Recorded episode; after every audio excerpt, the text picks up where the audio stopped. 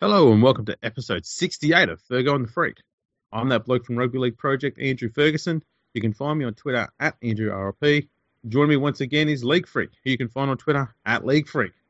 Have you recovered from a massive live show on the weekend where we had Boogie Bumper from the starting block drop by? I have. It was fantastic. If anyone hasn't listened to it, it's episode 67.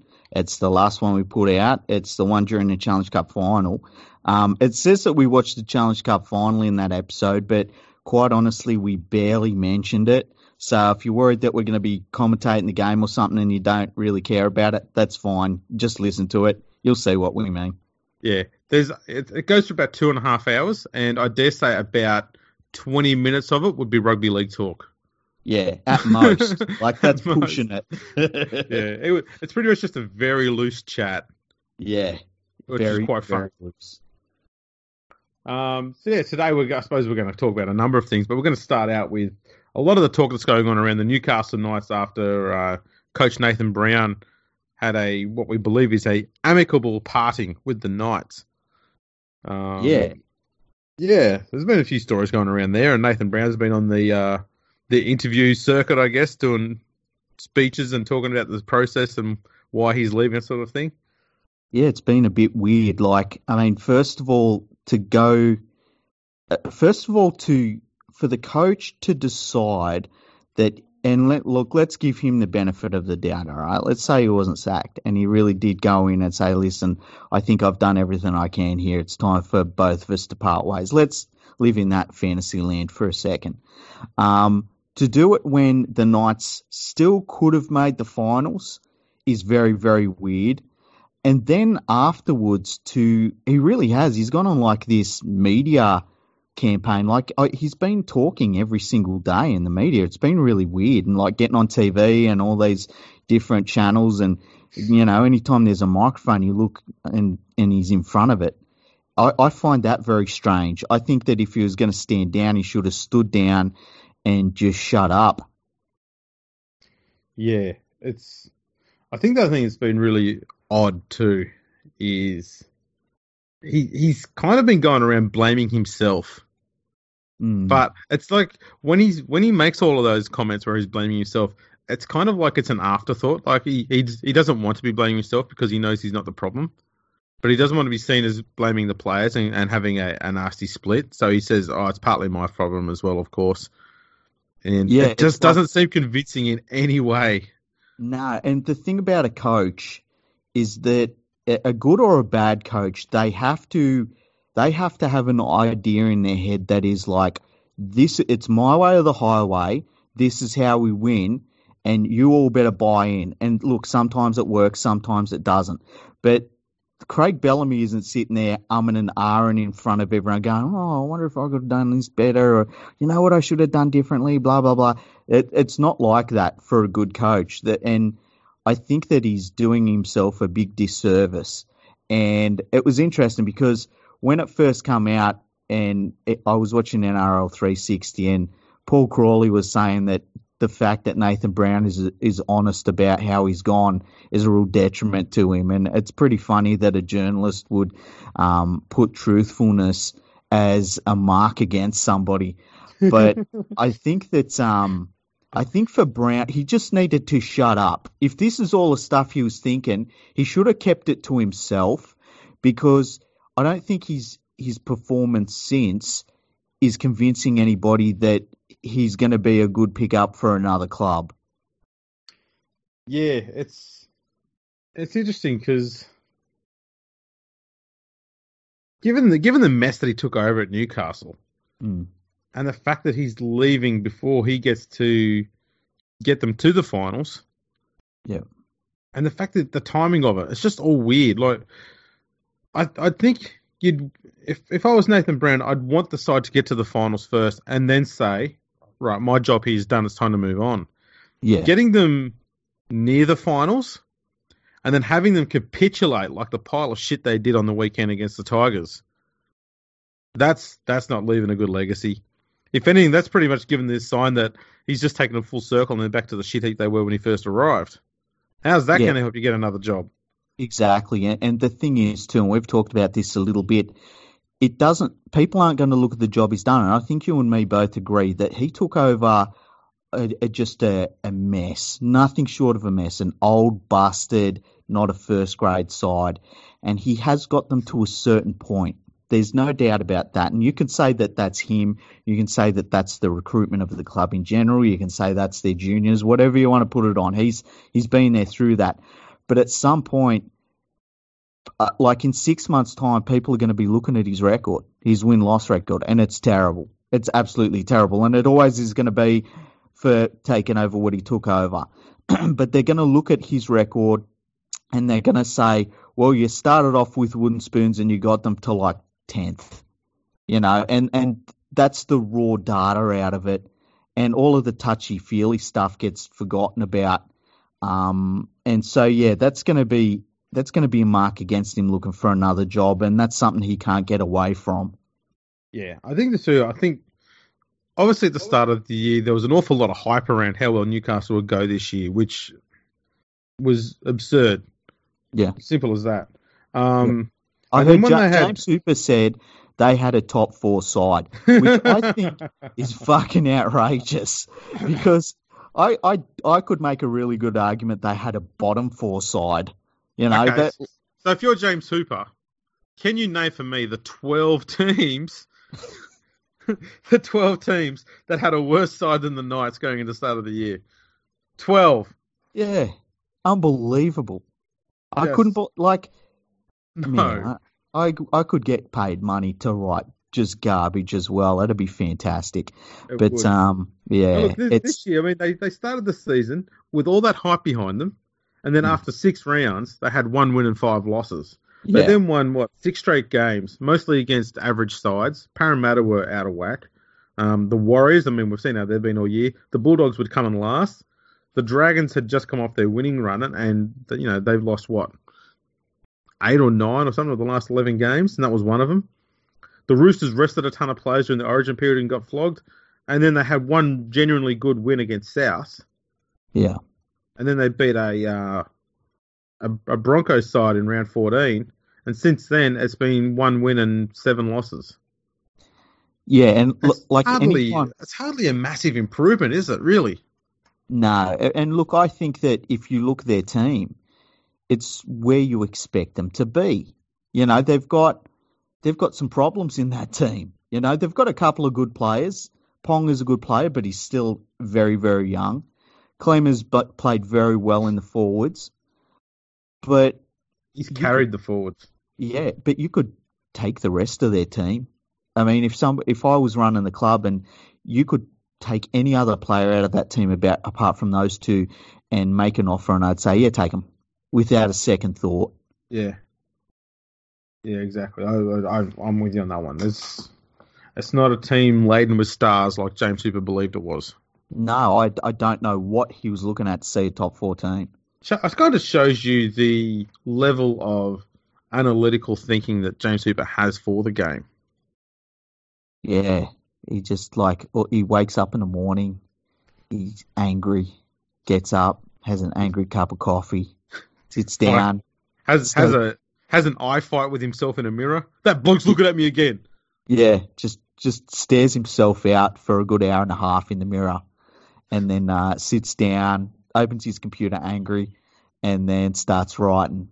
And he's cheerful. he's really optimistic. he's really optimistic, mashing away at his keyboard. Yeah, he's like just no, he's just like he starts writing, and he's like, you know what? I really like the Newcastle Knights. I'm going to write something nice about them. Top four side. Yeah, because somebody else said it, not because yeah. it's my actual belief. Yeah. Yeah. But didn't, uh, know, yeah, didn't know we were going to be bashing James Hooper, but what the hell? Yeah, what the fuck? Um, one thing I would like to say about this whole thing, and it's really become a little bit messy now, is when you're you, you've got a club, and look, I think the Knights would were not going to make the finals. Okay, I don't think there was. There's a bunch of teams that I think are being talked about as being able to make the finals still. Still, that it's over. It's been over. Last weekend, the finals race, in my opinion, was pretty much over. Um, but they still had a chance to make the finals. And I think when you've got a coach that says, "Listen, boys, I'm done here. Uh, I'm moving on. I can't do anything more," and then you see them come out and they give up, you can't be surprised. I mean, what was Brown going to say to this team going into this game? Like, I know I've given up on everything, but you lot have everything to play for. It just doesn't, you know, he should have expected that sort of performance, and the club should have.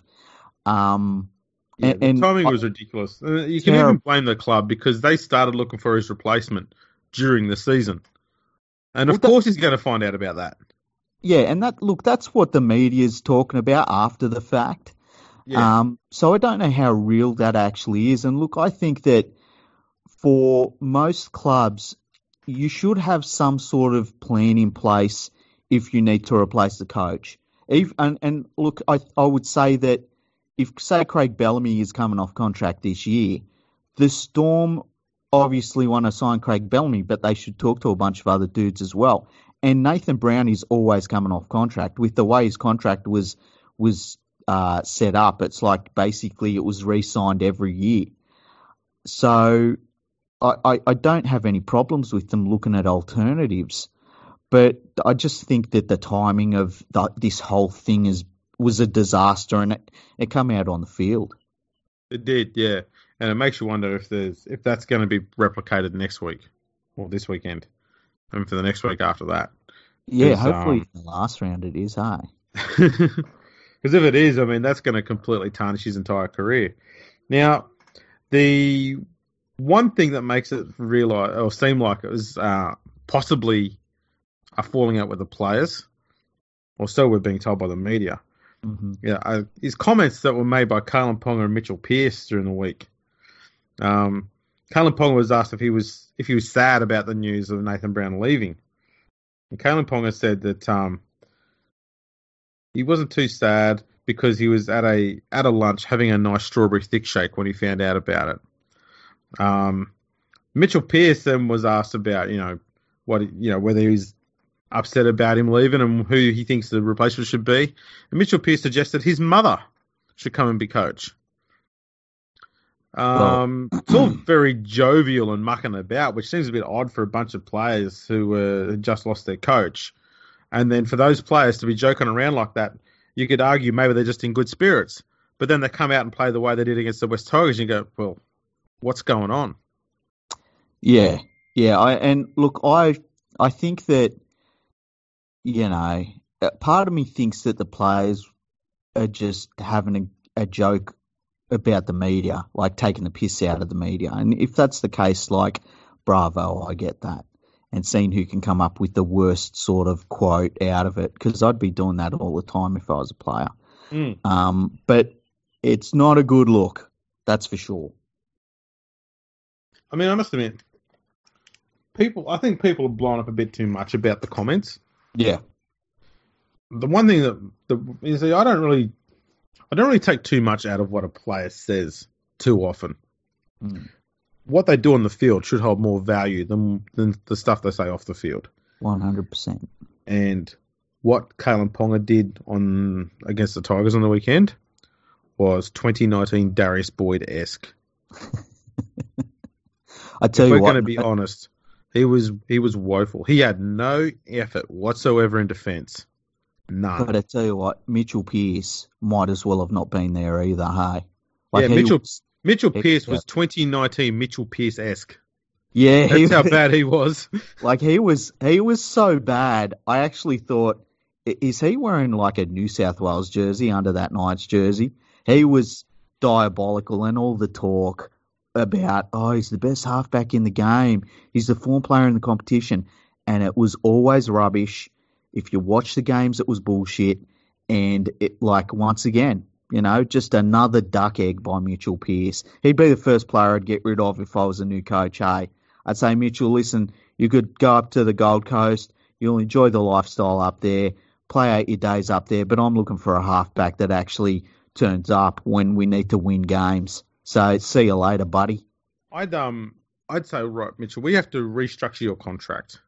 So for the last whatever it is years you got left in your contract, we're going to you know we're going to align your performance with a equal salary, and we've come up with eighty five thousand dollars. Yeah. that's what you were going to offer you. So the rest of the money we'll just give to players who actually want to be here and actually play properly proper football. Um, If you're not happy with that, then by all means, fuck off. Yeah. But that's what we'll offer you. If you can find another club that'll pay you what we're paying you, you're free to go and take it up. Otherwise, this is what's on the table. Yeah. I It- wonder, I wonder who'd pick him up if he went on the market. Well, think about it. I mean, who who wants a guy that disappears when they go and get stuff? Matty and Johns. it's Matty Johns, yeah, exactly. Um, and I saw Andrew Johns going off on the one of the footy shows. I can't remember. Oh, it might have been the Saturday night after the Saturday night game, and he was going off about it. And all I could think of was like, any time that the club does what the Johns brothers want it to do, it ends in an unmitigated disaster. Like n- not not bad, didn't not didn't go great. A, a, a soul destroying disaster. Yeah. Yeah. Did they actually advocate for Wayne Wayne Bennett to go to the club? Oh yeah, yeah, they did. What about um was it Nathan Tinkler? Yeah, th- and that was the worst one. And they were on board. They were like, "Oh, this can change everything." Blah blah blah. And then when the players weren't getting paid, guess who was silent? Um would it be a pair of brothers from Newcastle who used to play in the halves there? Yes. Um and these are the same guys who I think pushed for Daniel Saifiti to be in the Origin team this year. Yes. And for Where's Mitchell he Pearce been since. Origin, by the way? He went back to where he came from. Yeah. Just to, to absolutely non-existent. Very Yeah, strange. Came from absolute obscurity to get thrust into the Origin limelight and then went straight back to obscurity again. Straight back, yeah. Um, that yeah, the Knights need to. You know what the Knights need to do? They need to stop thinking that Newcastle's a special place because it's not. Anytime you get a, a club that thinks, "Oh, we're special, we're different," it's a disaster. And you can look through the whole history of the game at things like that. Um, South Sydney did it for a long time and died, and Russell Crowe had to get them back on their feet. Um, there's so many clubs that think that they're special for some special reason, and it always ends in them being a, a medi- mediocre joke.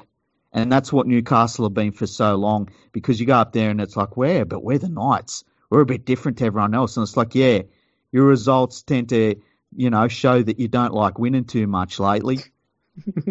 that's pretty much it. Maybe that's their specialty. That's what makes them yeah, special. exactly. Oh, we like to do things our own way. Well, you keep doing it your own way so that I don't have to worry about your team being one of the finals contenders. Fantastic. Keep it up, Knights. Yeah, it's going great guns. Yeah, and they're poor fans. I mean, their fans turn up no matter how shockingly bad they are. And that's the, best thing that's the disappointing. Those world. those fans are genuinely special. I don't Really mean that. In a, I don't mean that in a big way because No. you know those last few years where they were winning spoons every year, they were still churning out crowds of 15,000, 16,000. Those are dedicated fans, and to be honest, they deserve a lot fucking better than what they're being served up. Yeah, miles better. And they need to, you know, the club needs to stop thinking about board members and coaches and stuff that are really great blokes. Oh, no, they're great to have a beer with. Oh, really, you know, salt of the earth. Real Novocastrians. They need to stop that shit. And they need to get some people in that are professionals that don't care where you come from. They don't care about the local, you know, the local area. Oh, you're, you're a junior in this area, but you're crap. Oh, I don't care. Go away. They need to become a professional football team. And until that happens, they're just they're underselling their fans' commitment. Yep, said it well. Now, um, what else was there? Oh yeah, there was one I was going to bring up here. There was a few comments I was going to bring up cold. So there was uh, during during what was it a week or two ago, Shane Richardson from South Sydney came out, and he, he had a dig at the Storm for all their wrestling and shit that they do in their game. Yeah. Called them grubby and whatever else. I think Yeah. allegedly. Um, and then this week, in the last few weeks, we've seen um, Storm Storm players, other Storm players doing grubby stuff. Like um, remember Storm player George Burgess when he eye gauged uh, Robbie Farah. Yeah, And I then we remember had- that. We had that Storm other Storm player, um, uh, James Roberts, with with an elbow to a player's head while he's on his ground and completely unable to defend himself. Typical Storm. Yeah, and then there was that other Storm player, um, Sam Burgess, got suspended for a high tackle on Matt Moylan. The Storm just can't help themselves. They can't help themselves. Yeah. Grubby, grubby bastards. Real terrible, terrible the only club. team in the comp doing this grubby stuff, and something needs to be done to weed that out. So, um, I'm with you, Shane. Melbourne Yeah. Storm needs to get that shit out of their game. And I think I speak for everybody within the game when I say that we should listen to what Shane Richardson has to say and really take it on board because it means a lot to everyone. You know, he's one of those those people who are constantly um, described as a, you know, club power broker. Yeah. Yeah. Yeah, He Yeah. probably he probably needs to do uh, get himself. Probably he needs to work in a different line of brokerage. I think.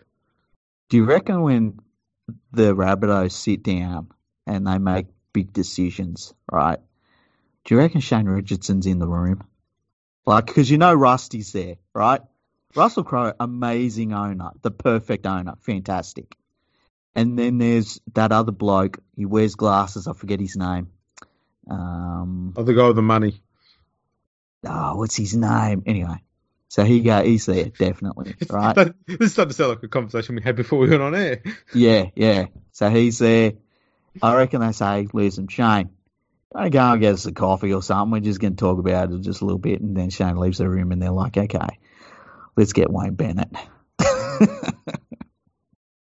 I reckon that's how it works. That's that's pretty much it. I think. Yeah. I don't think you could put that down any any better than that. Um, so yeah, they need to work on that. Um, what else was there? Oh yeah, yesterday Manly played against Canberra and put, picked up a pretty impressive win down there.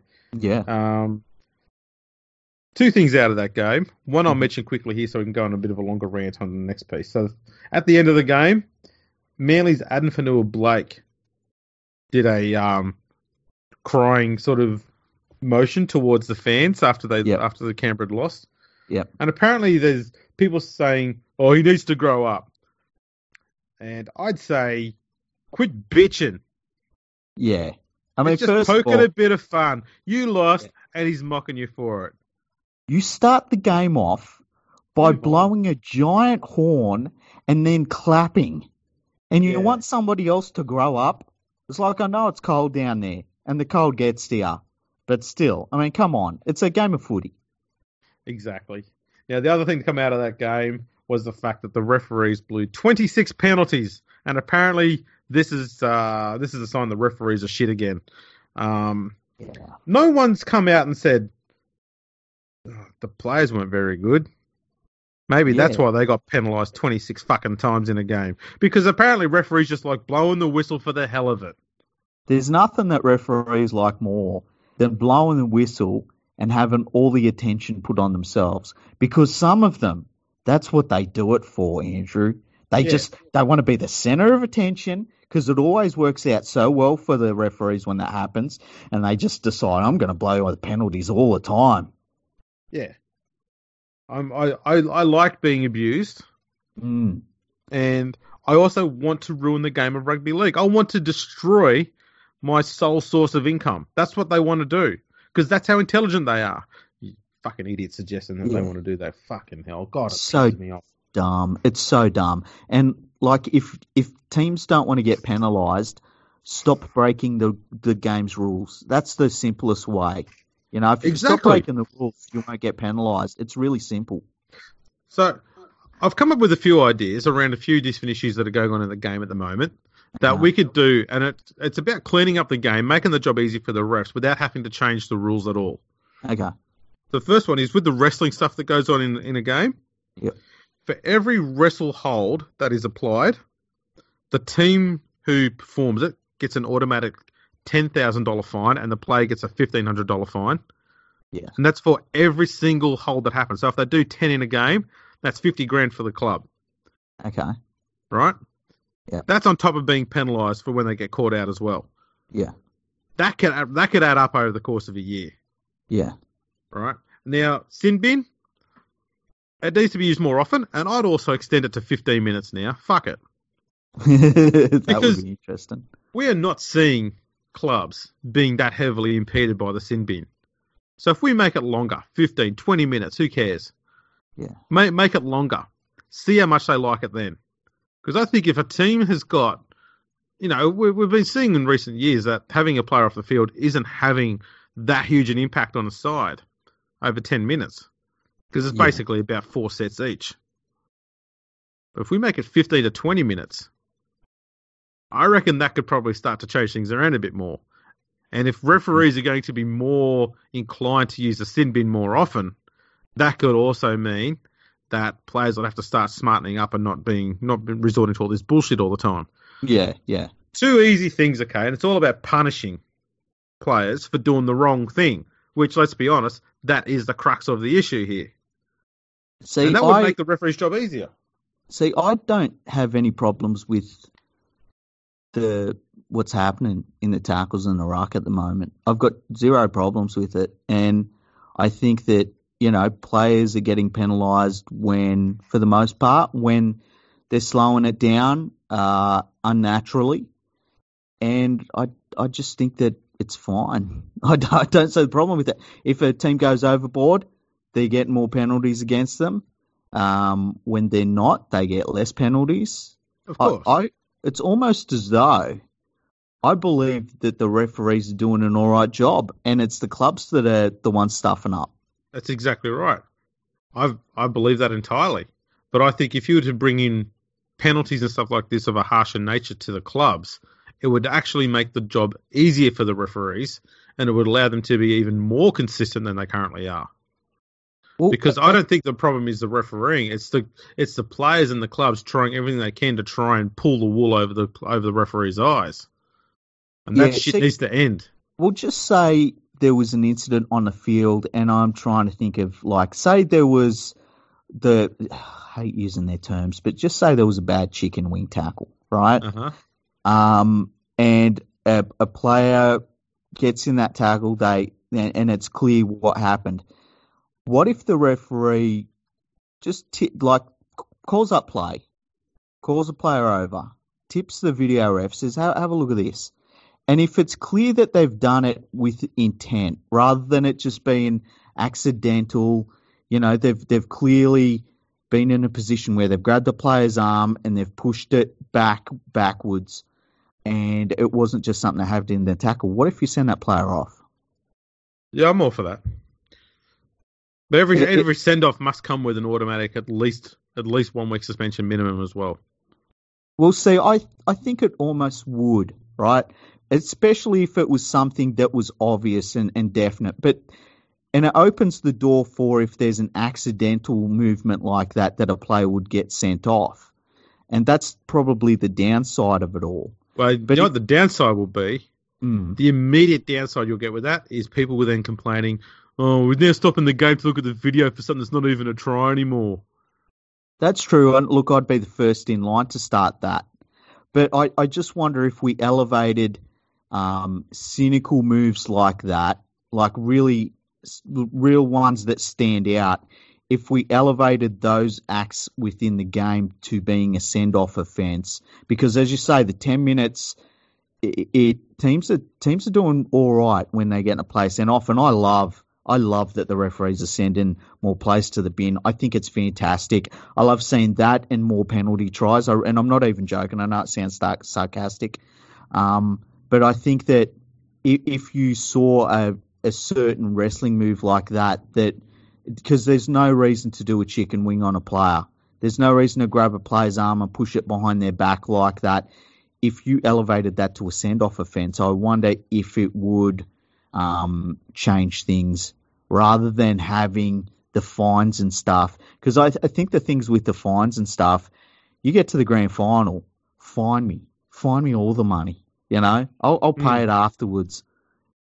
Yeah, the fine system is completely stupid and pathetic, and has proven to be an absolute failure. Yeah, because Josh McGuire. Enough Yeah. said. He's been fined what twice, for instance, this year. Keeps reoffending, and it's not pissy shit either. And we're talking about eye gouging and, and raking at a player's face with your hand. That stuff doesn't deserve a fine. It deserves bloody weeks Yep. Even even bloody months on the sideline. You just don't do that crap. And I suppose it leads into discussion about James Roberts. When given that Mm. what he did didn't really cause that much of an injury to the player, No. but it's the blatancy of it. It's a Yeah, see- blatant breach of the law. It's completely wrong. It's attacking a player's head. Um, I don't think you should be going around just saying, "Oh, because he didn't get injured that much, it shouldn't be that big a penalty." I say, oh, "Fuck that." He's completely broken the law, completely unnecessarily. I'd put him. I'd put him on suspended for bloody five weeks. Fuck it. I don't know how I feel about the James Roberts one. Hey, I know it's I, I, I will be going against the uh, the general feeling amongst most people, but I thought that it was stupid. I thought it definitely deserved ten minutes. I don't know that it deserved a send off. I think it definitely deserved a suspension because, as you say, he was attacking a player's head. I just thought it was weak. Like he did it to a dude who's who was face down on the ground. His arms were pinned next to him. Basically, he had no chance to protect himself or see it coming or anything like that. Uh, my outrage was more about the fact that it was just so weak and petty. Yeah, it's Um, cowardly. It's gutless. Cowardly. Yeah, yeah. And look, it, it didn't do much. No. And that makes it worse for me for some reason. It's It, like it you makes it even more pathetic and stupid. Yeah, it does. And so, and I think that his his suspension taking him right up to finals time was a little bit convenient as well. And I'm not saying Exactly. anybody's integrity was is undermined or anything. I just thought it was kind of convenient. But yeah, when I saw that, I just thought, what a pathetic thing for someone to do. And it, there was nothing in the tackle that it wasn't like Corey Oates hit him right in the jaw with a, an elbow going into it, and he was still angry about that, and it was a hot-headed move. It it was just pathetic, as you say. That was the best word for it. And yeah, um, look, I, I but I at the same time, I thought that the ten minutes was fine, um, and the suspension was was accurate for that. Yeah, look, Um, but it sh- should have think- been longer. I agree. I think the referees did everything absolutely spot on regarding that incident. Um, no criticism whatsoever. I just think that that's the sort of um, grubby, pathetic shit that the game doesn't need. It, it serves zero purpose to anybody. Yeah, It was blatantly intentional. yeah, It wasn't yeah. That's the thing. careless. It was it was blatantly intentional. Then that shit, I don't care how much whether it impacts the player or not. If it injures them, it shouldn't matter. The fact that it was so intentional and so blatantly and flagrantly, uh, you know, destroying the rules. No, you should you should go, and he shouldn't be playing any finals football at all. He should not be rewarded with finals football after doing something that stupid. Well, same here's the thing. goes. Just say same thing for bloody Joey Leilua as well yesterday. See, I didn't see the Joey Leilua one, but just on the Roberts one, right? Just say Yeah. he does the exact same thing, and Corey Oates is out. It switches him off. He's out like a light on the ground. All right. Yep. I think it's fair to say that Roberts would not play again this year. Okay. Um, and part of me feels as though, and you're not supposed to weigh the outcome like how injured a player gets into a suspension, but we do. We just naturally do in the game. Um, and but you're not supposed to, and it's kind of weird that that even though you're not supposed to, we just do. We do. We're people, you know. Um, We but do. if he had switched him off, I think that no one would argue that he shouldn't play. Maybe even at the start of next year as well. That's the thing. I mean, we're talking precisely what could actually just be a matter of luck. The difference between where Roberts' elbow hit Oates on the head. Yeah.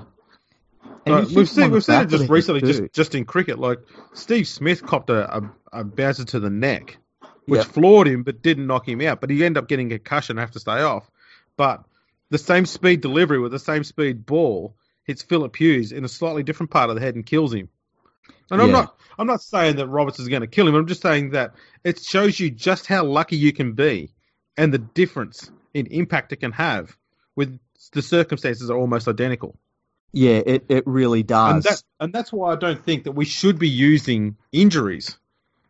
You know, and the impact it has on the on the victim, I guess. We shouldn't be using that as some sort of guide as to whether it should be more weeks or less. You know, if someone hits some bloke with a jaw and he just happens to be a player who's got a really strong jaw, Nathan Cleary, for example, right? But it doesn't break his jaw. But then you go and Yeah. hit someone like Chris Lawrence, who's had a few jaw issues and stuff and facial issues, and his jaw breaks a lot more easily. hmm But it's exactly the same incident with the exact same force.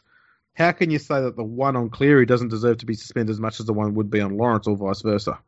I, That's where I think- Yeah, I look. I agree completely, but I just think as people, we don't operate like that. No, I know, it's, it's wrong. It's And that's why I think we've got to- we've got to- Isn't weird. It is. We've got to start looking at the actual incident, and I think, I think the level of stupidity involved in an illegal play should be the determining factor as to how many weeks you get. Well, like, look, we don't. We're a long, long way from swinging arms in tackles and put one on the chin of players and all that sort of stuff. We're miles from that now. Of course, yeah. And so I, I wonder if rugby league's suspensions and uh, maybe the point system that they use in place needs to be rejigged a little bit eh, because the thing that we're seeing a lot of players get suspended for now are the grubby acts. Mm. And maybe they need to be stamped out of the game at this point where you get something like what, what Roberts did, which there's just there's no reason for it to happen in the game at all. And you smash that. You give it like 10 weeks. Or you go for a player's eyes, bang, see you later. We're not seeing you play again eh, this year. Um, and those those little weird things that it's not so much an accident in the game or even a a hot headed moment. It's like these intentional moments that a player decides to do something that isn't a natural act within the game. Does that make sense? No, I fully agree. I I entirely take that attitude. Is Yeah. if suspension should they serve two purposes. That's as a punishment for the act you did, Yeah. and also as a deterrent to stop you from doing that again. Yeah. And you need to make it heavy enough so that it serves both purposes. If it's too light, then it doesn't act as a deterrent. Yeah, because I mean, you think of the worst things we've seen on the field this year, and look, there's been head high tackles and stuff like that, but the things that jump out for me, we've talked about. It's McGuire with some stuff he's done. It's Burgess going. It's uh, uh, not Sam George Burgess going after like and going out of his way to go after Robbie Farah's eyes. I I, Yeah. I found that disgusting. Um, and that, that that thing by Roberts. Now I don't I didn't see what Leilua did. I didn't watch that game, but from what you've described, that it might have been a little bit along those lines. And I think that the I, I do. I think that the thing that I'd be happy for the judiciary to come out and say, look, all of those um, point system and, and all of the grading that we have for those extra acts, even if they said they they go straight to the judiciary for it, and if we find you guilty, you're spending three months on the sideline. Yeah, I think so. Look, stupid acts, and that's what they are. They're stupid, Yeah, and they're stupid because they're intentional, and a lot of them are, are off the play. So, Yeah. um, you know, after the tackle's completed, going after an eye gouge like Robert, uh, like um, what Farah suffered, yeah, completely pointless. I mean, eye gouging is pointless to start with, but what's the what's uh, what purpose does that serve? exactly. Like, what are you trying, trying to do to him? You're not trying to stop him moving. He's on his back with, you know, 200 kilos of humans on top of him. He's not going anywhere. Why are you going at his face for?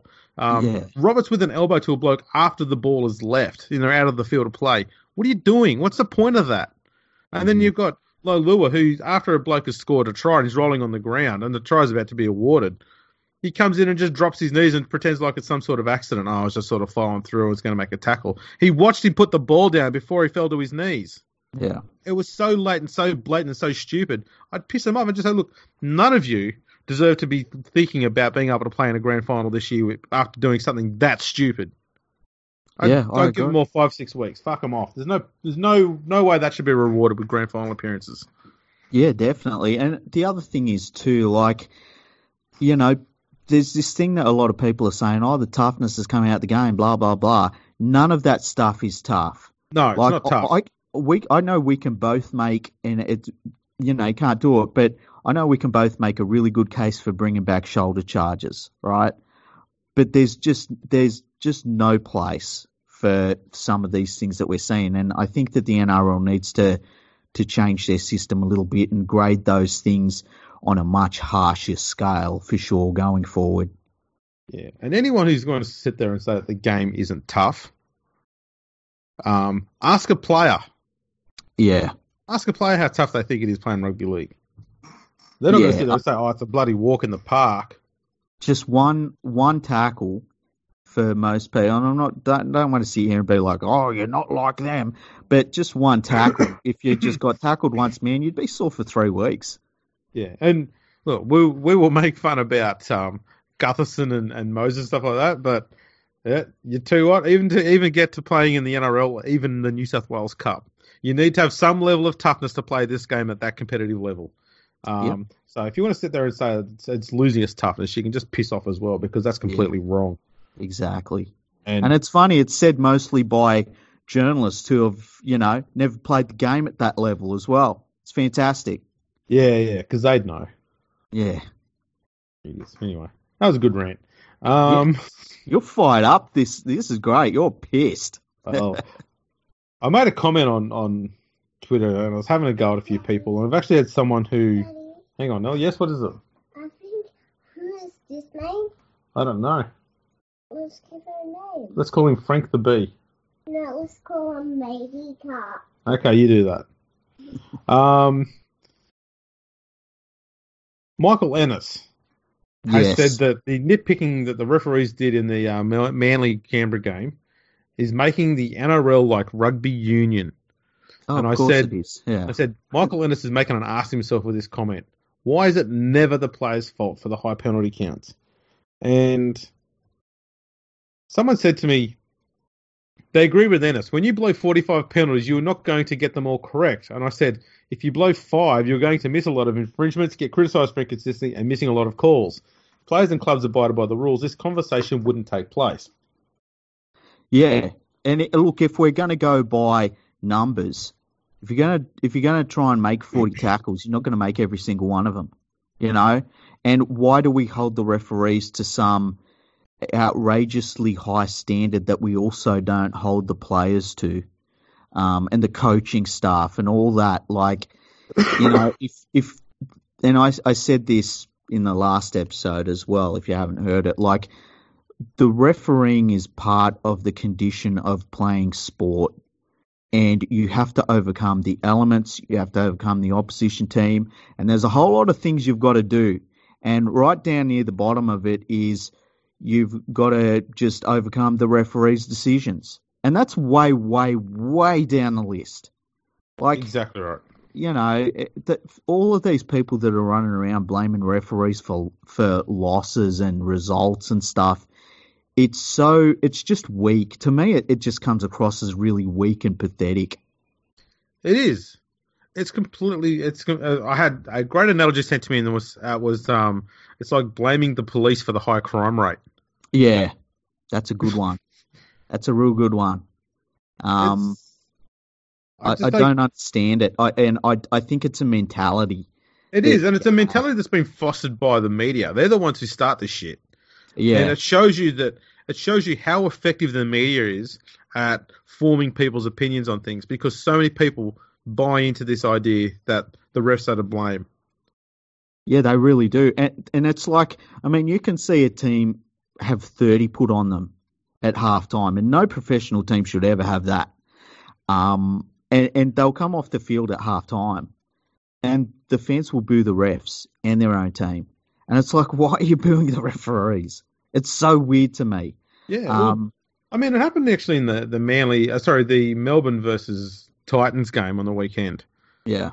And they interviewed um, Cameron Munster after the game, and he said, "No, you know, the Titans were getting all of the 50-50 calls. I wasn't happy, and I was blown up at the ref about it." That the reason he blew up, you know, the reason that they got penalised half the time is because he blew up at the ref a few times. He got penalised for doing that That's dissension. hilarious. That's, that's his own fault. Yeah. That's not Yeah. a 50-50 call. You did that yourself, you moron. Yeah, that's that's brilliant. And but I think that it's a culture that's being cultivated, and I think that you know, with Graham Annesley and his bloody PowerPoint presentation, it just feeds into it. I think what we need is an overall sport, and and I think that all sports in Australia should be doing this. Um, there needs to be a, a campaign that's in place that really elevates the status of referees within the sport because they love the game. They're experts. They know what they're doing, and this culture of referee blaming is just it's gross. It's weak. It's looking for an out for your own failure, and I I've never understood it at all.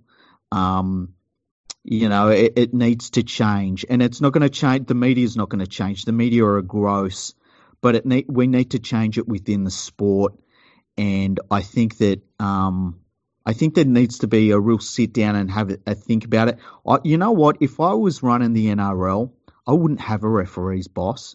I'd have a senior referee, and I, would just say, "You do your own thing."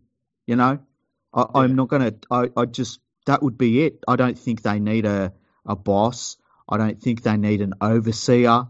I, I would they would be the biggest the biggest voice on the rules committee.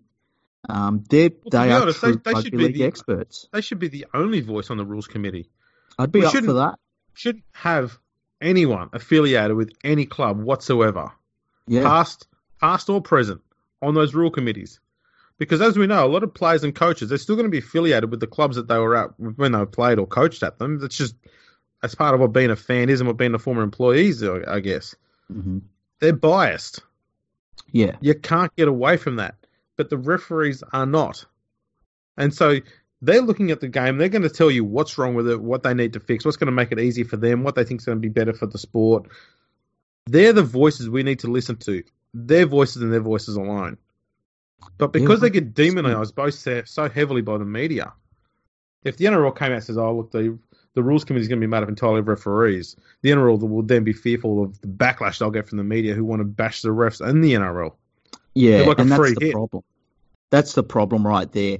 There's this uh, this fear, and it comes from like, oh, we don't want the media saying this, this, this, and uh, that's where I believe that you need to have strong leadership and a strong administration and uh, we just don't have that, unfortunately. And I, I, think the referees are fine. I don't have any problems with anything they're doing.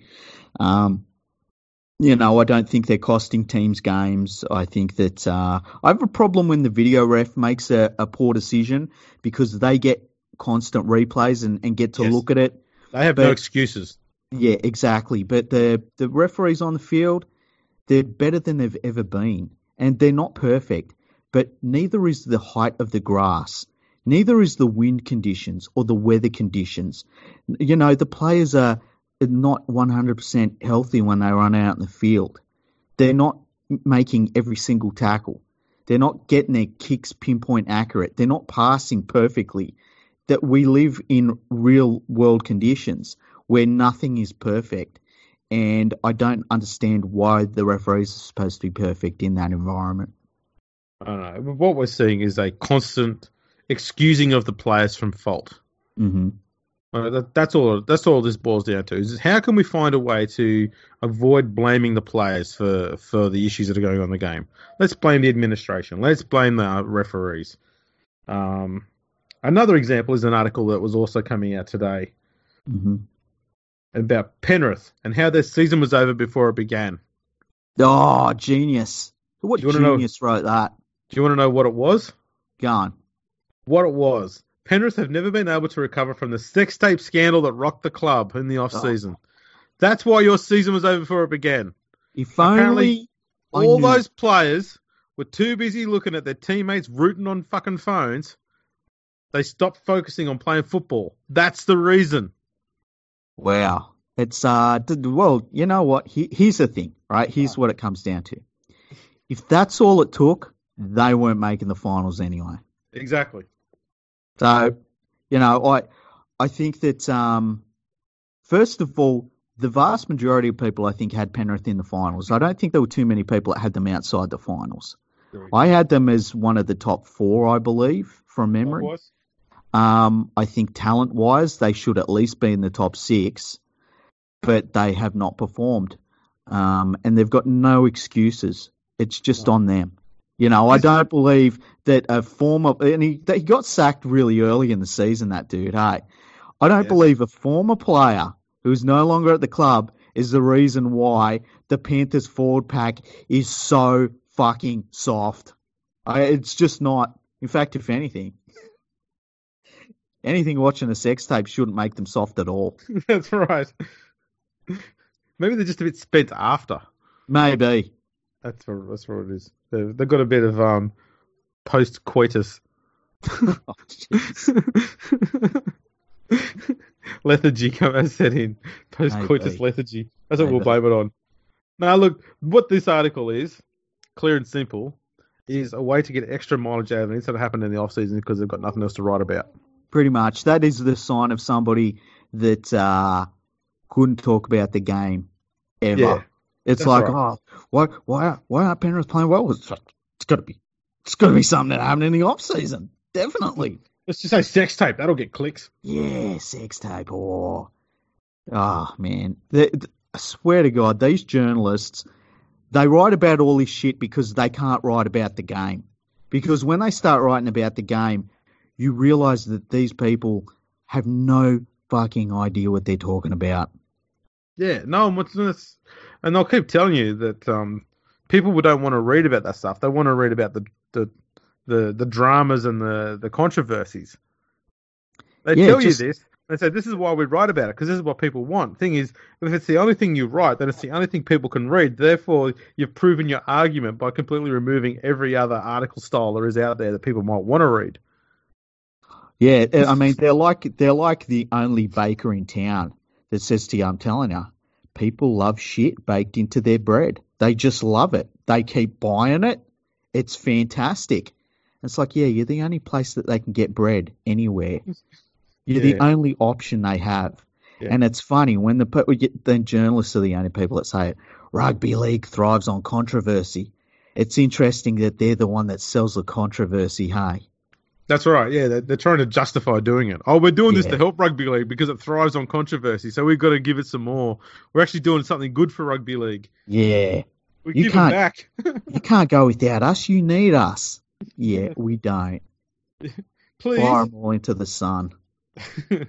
um, the last news story I got here is the Cowboys have revealed that they will not axe coach Paul Green, despite apparently a spat that he had between him and Michael Morgan. Okay, so my first, my Yep. here's my first thing. I don't care if the players like the coach or not. I really don't. Like, if, if the players don't like the coach, that's fine. We're not all mates here. It's a working environment, you know. Um, if Michael Morgan isn't performing well because he doesn't like the coach, then that's on Michael Morgan. That's not on the coach. And I think that the Cowboys, almost as much as any other team in the league, have had some pretty crazy injuries they've had to deal with. I mean, their fullback who was playing well had to stop playing because he had a brain bleed. And then Morgan, all of a sudden himself, had a couple of really bad concussions. There's just been a bunch of injuries and weird things happening up there. And the, I, I tell you the other thing about the Cowboys, Taumalolo papers over a lot of their problems in their pack to We the point that. where, Yeah, yeah, we saw that yeah, a few weeks ago. and and he he left the team and they were just they couldn't go anywhere. And then he comes back and it's the complete opposite. They you know they go crazy good again. So Taumalolo is papering over the cracks in that team big time. And that's their real problems. They've got personnel problems I think. And and they've had a little bit of luck go against them. If they could get a couple of half decent forwards and you know a couple of backs that weren't just plotters, they'd be fantastic. I don't think Paul Green's the problem up there. What about you? I don't think he's the problem at the moment, but I do believe that every coach has an expiration date, Mhm. except for the absolute, absolute, ultimate top of the line coaches. And at the moment, there's only two of those, and that's Bennett and Bellamy. Every other coach is going to eventually get to a point where they've got to the end of what they're capable of doing with a side, and they have to move on. Um, you know, a lot of people will say Tim Sheens was a great coach, but he was one bloke who was there for far, far longer than he needed to be Yeah.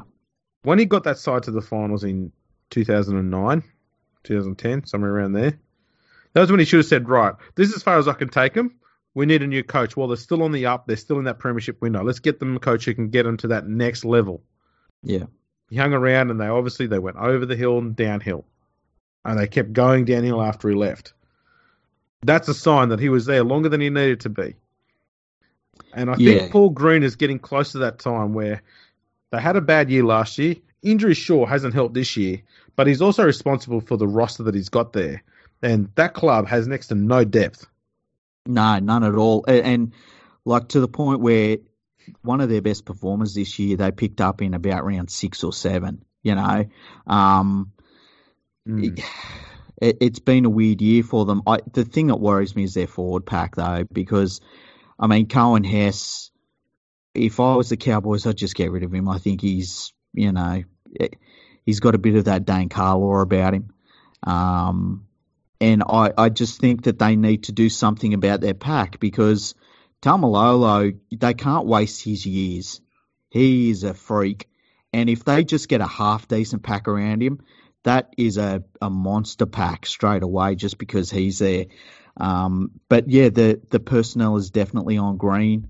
It'll be interesting to see what they do over the off season if they make many changes because then I think next year if they don't do something, then it's definitely he's under the pump. I wonder if he'd go any good at the uh, at the Titans. It's a good question. I mean, look, I think a, a decent coach. They've got they've got some all right players at the Titans, but the the thing that worries me is the effort that those players are putting in. Um, it's really weird how many teams we've looked at in the, the last probably third of the year where you can really question the effort, and you've got to wonder what that's all about and where that comes from. And um, you know, do you put that on the coach? Does it go on the the players themselves? Where do you, you know, where's the motivation come? Is it just recruiting players that have that inner drive? You know, it's it's a really, I mean, if, it's the million dollar question. If you can work it out, you end up with the Melbourne Storm. It's interesting because I think at the moment you could argue that there's probably only two teams in the bottom eight who are still trying to win games, Mhm. and that'd be the Tigers and the Bulldogs. I mean, the the Bulldogs have now got themselves in a position where they are mathematically capable of still making the finals, and that isn't that's just crazy. But look at the way they're playing, and And it's there's all people effort. out there, yeah, and there's people out there saying that oh, Dean Pay needs to be replaced. You go, why? Yeah, Imagine what he could do if he had some actual genuine stars across the back line and the forwards there. Look what he's achieving with what he's got. That's phenomenal that they're still in the finals, hunt. it really is. It's it's craziness, and especially when you look at where they started in the year, and we've Yeah. talked about it a few times, where we'll be like, yeah, they're the least talented team in the competition, but damn, they try hard, and to be trying hard at this point of the season with how they come into the season and what their lineup is, is it's crazy. It's absolutely crazy. He's done, and that's what you want out of a coach. Like the coach's job is to get the best out of his players. If that's not his job, what is his job supposed to be? Exactly right. Uh, he's, he's done phenomenal there. Um, the West Tigers have now become even harder to predict about what they're going to do next after that performance against that inept Knight side. Um, will they beat St George Illawarra this weekend? Oh man, if it was if it was almost any other team, I would say I expect the Tigers to get pretty soundly beaten. But the Dragons are just they're so done. They are, and the horrible thing is that they've got a squad that should beat the Tigers easy. It's you know what? It's it's a squad that is almost perfect for just destroying the Tigers. Like Yeah. all of those forwards, that you should be coming into this game being like, man, uh, they could put up fifty if they really get on a roll. But they're playing so poorly that uh, who knows? Eh, Who knows? I think that's maybe what's made this year's tipping so difficult is that you've got so many teams that should be going well that are going so poorly. And the Dragons, I think the Dragons probably top that list for sure. Yeah, I'm gonna I'm gonna say that they are the worst team this year, given the quality of the squad they have. Uh-huh. given that they were a finalist last year, and to be to be running second last, Mm. nah, that's that's atrocious. Well, here's a question for you, all right? And this comes back to my what I said previously. Do you blame the coach for it, or do you blame the players? Do you blame their personal motivation? Because earlier in the year, we were talking about how awesome it was to watch the Dragons come out and their forward pack was blasting opposition teams. But we also said that style of play is not going to last for very long because you just can't keep that up through a season. And when that fell off, they didn't have any sort of plan B. So who, Yeah. but who is that on? Who do you put I'm- that on? I'm blaming the coach there because I don't think the players have actually shown signs that they've given up. I think what we're seeing is such a limited game plan by the Dragons. Yeah. And it's completely incompatible with the style of players they've got there. Yeah. And I think that's entirely the problem there. And Paul McGregor lacks the intellectual capability to modify the way he he has that team playing. So it doesn't matter who he's going to bring in there next year. They're still going to play exactly the same style of football. Yeah, they don't they don't really throw much at you in attack, do they? And it's No, with- all of those forwards, they should be a nightmare to be playing against. I mean, they've got guys that are big, strong, fast, mobile. You don't want Sims and, and then Frizell and you know James Graham going to hit the ball up and he passes instead. They've got so many. Just their pack. I'm not even talking about their backs. Their pack is is really scary, but they don't do anything with it. And I guess that does come down to the coach, doesn't it? It does because the players are. I mean, for anything, they're doing what they're told. Yeah. which is what which is pretty much you know that's the majority of what they're supposed to do. But the thing is, they're not being told to do much. Oh, just Yeah. do some hit ups and make your tackles, and we'll see how it goes. That's pretty much. I'm pretty sure that's pretty much the coaching mentality of Paul McGregor.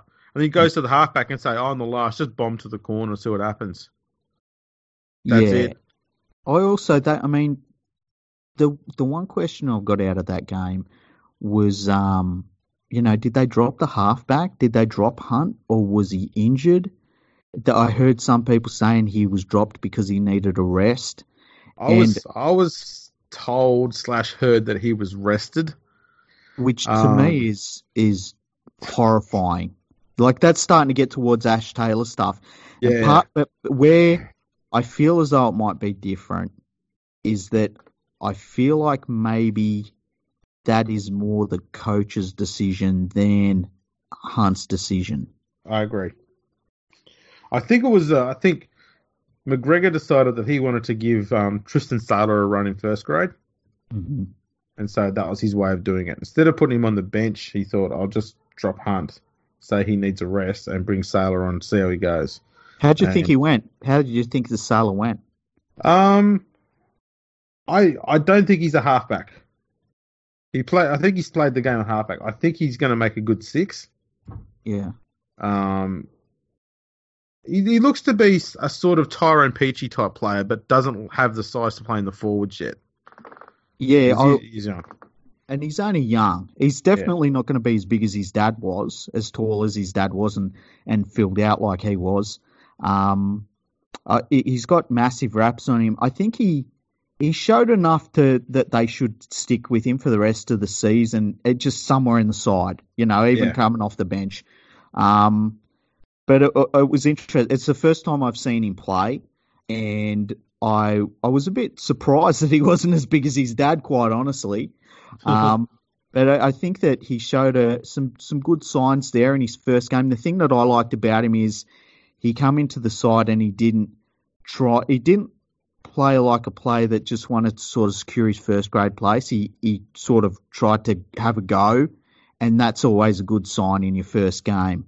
Yeah, he backed Um, himself really well. Yeah, we saw. I think we saw with uh, Bradman Best at Newcastle. He tried that a little bit early on, but as the game went against the Knights, he sort of dis- not disappeared a bit, but he sort of tried to just do what he had to do. And I think there was a few times there where he had a bunch of like welcome to first grade moments. Like there was one point where his opposition winger get got the ball. He basically had him covered. The winger kicks around him, runs out of bounds, comes back in, scores a try. And it's like, oh, this is first grade. Um, but yeah, it's it's I always find it interesting when you see a player's first game and see how they go, and you know, hopefully both of them end up being representative players. They've both got different things about them that I really like, though. Yeah, I, I always like the um the massive rap that the media give these players after one game. Yeah, it's weird. Uh, my it's my favorite of all time was when after Luke Brooks had his stunning debut, Yeah. um, how he's immediately um referred to as the next Andrew Johns. It was like, settle down, people, come on. I tell you what, the worst one I've ever had personally, I, I had massive ra- raps on Brett Furman. I thought he was going to be a rep player. Even after his first few games, I'm like, man, he's got got so many things I like about his game, and it just went just went nowhere. Yeah, he did start out pretty well. I'll give you, I'll give you, uh, I'll let you off on that one. Yeah, it did fall away pretty quick though. Really, I- really quick. I think the worst one of all time was um, I can't remember who did it, but Braith Anasta was was called the next Laurie Daley. I was on the Anasta bandwagon though. I really was. Early on, I thought he was fantastic. And he was one of those players that the game, something always happened with him. It was the game sort of come to him. But, eh, you know, like three seasons in his game, it just started leaving him, I guess. It was Yeah. weird. Yeah, yeah, he he wasn't Laurie Daley. No, he wasn't. I was I was all in on Jamal Idris. Uh, Yeah. For for a centre though, with that- with that big that that big frame, um, and the the power he had, Yeah. yeah, absolutely. I think I've I've got big raps on um that Bulldogs winger Jayden Okunbor. I think he's going to be he could be freaking anything. Yeah, he could be he could be better than Idris. He reminds me a little bit of Idri- Idris in terms of the size, but he's got way quicker leg speed, Yeah, which I definitely think is faster. yeah. So and that's the the thing that with Idris, he he never had that fast leg speed, but you kind of hoped that he'd get that in some way, and just didn't happen. Yeah. He was easily dominated too. That goes into uh, an off-field Yeah. matter in another country that we won't get into. Yeah, Um, I forgot about that. well, we've actually we'll we'll move away from that for briefly. We've actually had uh, two two comments on our Facebook page, Yes. Which I wanted to read out. Yeah. The first one comes from Nathan Lewis, and he said, "Brilliant show about all things rugby league. Guys have a great chat and make it fun." And that was a that was a uh, a week or so ago. And then we have one on Sunday from Adam Collier, and he says, "Love the show, the best footy podcast out there. No shit, both funny as. Also love Manly and fucking Jorge Taufua banging shit in the walls during the team song. Did you notice it was a fucking plastic chair this time after the Raiders? Uh, Trent Barrett would have been spewing. oh, that's brilliant. That's absolutely brilliant. Wow, wonder, what a I great Trent. I wonder if Trent Barrett does sit there, and every time he sees a bit of furniture that he bought there, you know, it could be, it could be one of those chair legs that you you screw in from IKEA, and he's just found one that's been sitting there, it's being misused. And we're sitting there going, "That's my chair leg." Yeah, imagine if the the Manly players had something where like they switched from banging like the you know the cooler boxes and the the walls and stuff to they just got all of the chairs that he had, and Jorge Taufua was like every single time we win, I'm gonna just get one of Trent Barrett's chairs and just smash it against the wall until it falls apart, and that's like a cathartic thing. It's like getting rid of the uh the stank that Trent Barrett left behind at the club. That would be brilliant, hey? What what I would love, okay, the next win that Manly has, and hopefully it's this year, is that they get there and they all grab a plastic chair and they all look at the camera. They don't in a big circle. They all look at the camera and they're banging on the chair and all they're singing is "Thank you, Trent. Thank you, Trent. Thank you, Trent. Thank you, Trent." Yeah. Just And then, giving just him. burn all, and then just burn all the plastic chairs afterwards in the in the dressing sheds. Oh, that would be so cool. Oh man. We should oh, you know you know how Manly's Brookvale Oval is a public park during the week? Yeah, dogs go there and do their shit and stuff There's, on the ground. There's got to be something. What we need to do, right? Okay, like if you're listening and you live in the Manly area, what we want you to do is get a plastic chair from Bunnings, okay, and just take the chair into the onto the field during the week and just sit it under the goalposts, right? And sit it under the goalpost, take a picture, and send it in to us at podcast at leaguefreak.com. Uh, we'll Photoshop it with a big thank you, Trent, sort of above the above the goalpost. But we'll we'll also ta tag your name on the photo. Okay, well it'll be big, like you're going to get your credit. But yeah, so if you can do that, we would love you for it. You would be our hero. oh, that's fantastic. Yeah, That is fantastic. Yeah, we could. thank you, Trent. Actually, I'd even like to see man, people in Manly taking photos of their plastic chairs outside their houses. Put your chairs out for Trent just to say Yeah, thanks. do that. Put your chairs out. Chairs out for Trent. Hashtag chairs out for Trent. In fact, I've got a few here, so I'll, I'll put a few out tonight and take a photo to get it, get the ball rolling. Nice. Yeah, let's do that. I think I've Um, got two or three fold out chairs out the back, so I'll stick them outside. Yeah, he needs Put my- acknowledged. Look how Yeah. well they're going. Like That's right. he told he told Tom Trbojevic, he taught him how to play football. Yeah. When Tom Trbojevic came to Manly, he was just 18 and didn't know how to scratch his ass. In Now he fact, he Test wasn't even a player. He was just some kid walking along, you know, going to games and stuff. And Trent Barrett was like, "Hey, want to learn how to play footy?" I'll teach you how to be the best player in the world. Yeah, In two years. Just give me two years, I can get it done. yeah, exactly. I just need two years. Hey, Sully, and he knocks on the car window. You want to learn how to play footy? Huh? Huh? Huh? Huh? oh, shit, I'm late for training. Sorry, uh, who's the coach this week? It's Trent. Oh, yeah, Trent. There you go, mate. mate, I'll, Brilliant. I'll let you do some training, and you know what? You can have all the McNuggets you want. Oh, yeah, I'll be in on that. McNuggets. That's what we should call him, McNuggets. McNuggets. Mc- McNugget Sully. Ah, that's brilliant. That's fucking brilliant. Oh, fantastic. What a way Yes. in the podcast. That's a good one. Hope someone's writing these down for us so we remember next time. Same here. Same here. Um, yeah. Any anything else? Well, we've got a, we've got um we've got some good shows coming up Yep. this week. We've got a another interview Yeah. with uh, a special guest who's uh, has some sort of involvement with the show. And then We're not going to say who it is, though. No, no, we're not going to reveal too much. Keep that carrot for later. Yep. Um, I am working on a on a big history piece, which hopefully we can get done this week. yeah. Yeah. And um, do you want to do, like I suggested, do you want to do the Matthew Elliott episode this week? Because you had a big win Oh yeah, on yeah, the yeah, yeah. weekend. We we Um, need to we need to get that. You need to have a purge. I think, yeah, I think it'll be cathartic in some way, and I think to do it in a week where there was so much triumph for the after we had that episode where it was just an hour and a half, or it was a brutal hour and a half for a Tigers fan. I think it's my turn. Yes, yes, I think that's only fair. And to be Yeah. honest, a lot of your long-time listen uh, fans would be well aware of your feelings towards Matthew Elliott, Yeah, and they've been waiting for this for a long fucking time. Let's be honest. yeah, it's it's been in the making for a while. Um, I, I think I'm ready for it. I think Think I'm ready ready. for it. Yeah. Do you have to do any research? Ah, uh, no, I can't. I can't. I'll be too angry going in. I'll, I'll do some for you just to uh, open up a few words, just to help keep things going. If Yeah. that needs to happen, which I don't think it will. And feel free to be as personal and brutal as you want. Just go in full, like, just kick me while I'm down. Just go for it. You've got my permission. We're just got to get it all out of your system. Yeah, yeah, definitely. I think it's I think it's only fair.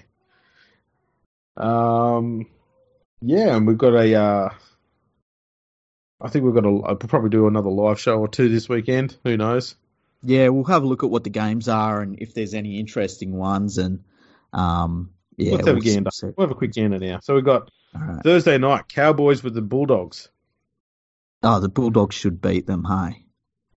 Yeah, you think so? Uh, Friday Warriors and South and Brisbane and Para.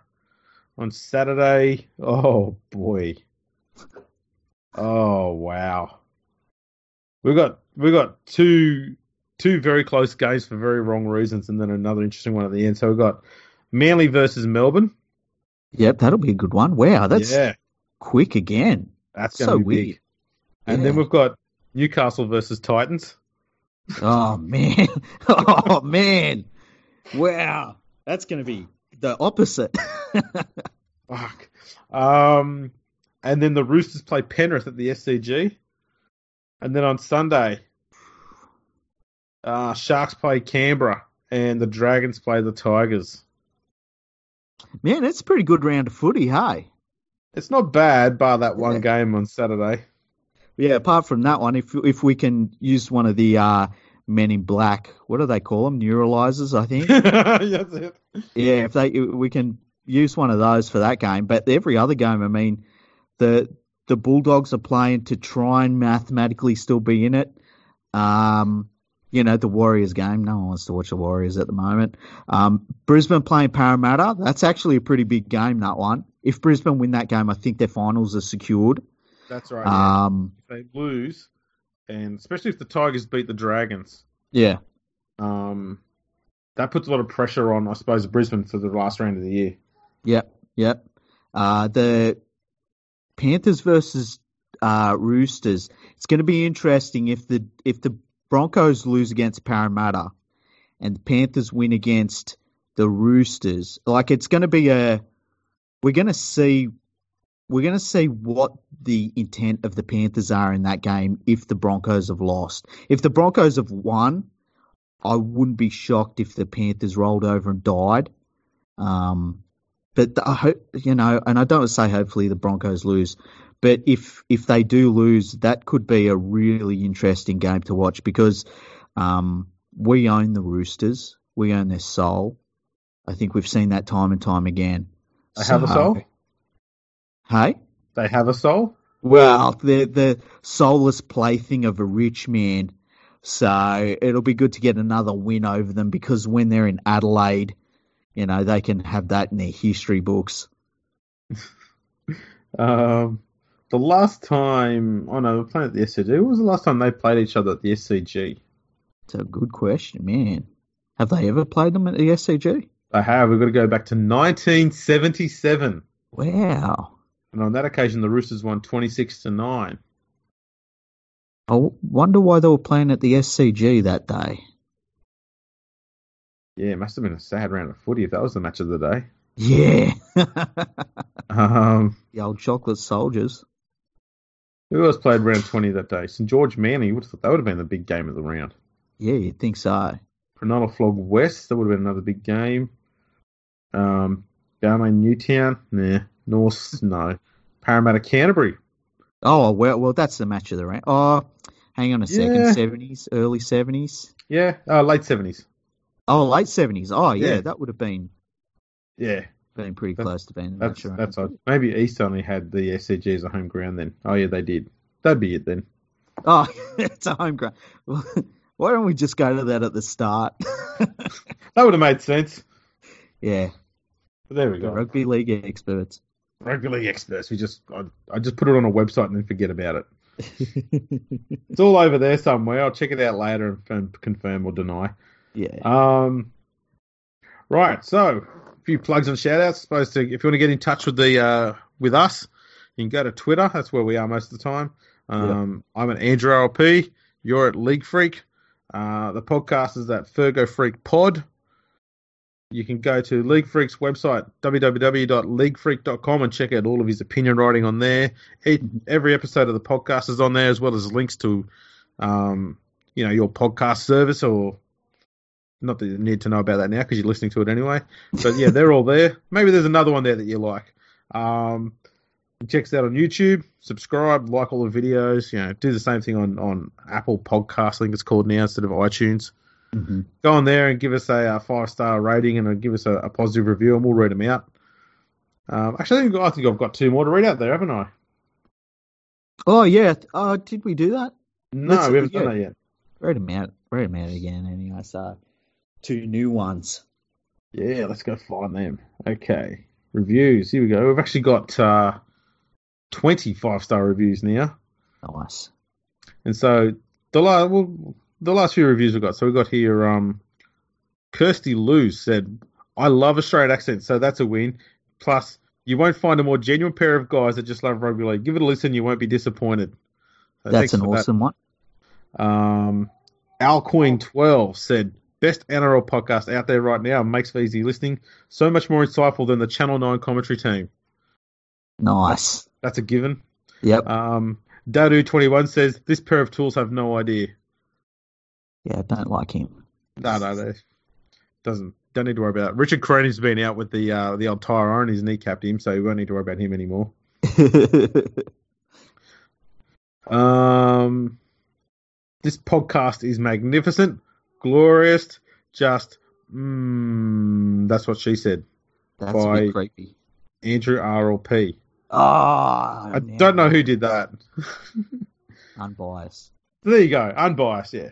Um, also, I found a website where you can share, show all the uh, the podcast rankings around the world and on certain charts. Yeah. So at the moment, we are number one, nowhere, but we are we are in the top five for Apple Podcasts on rugby in the USA. Yep.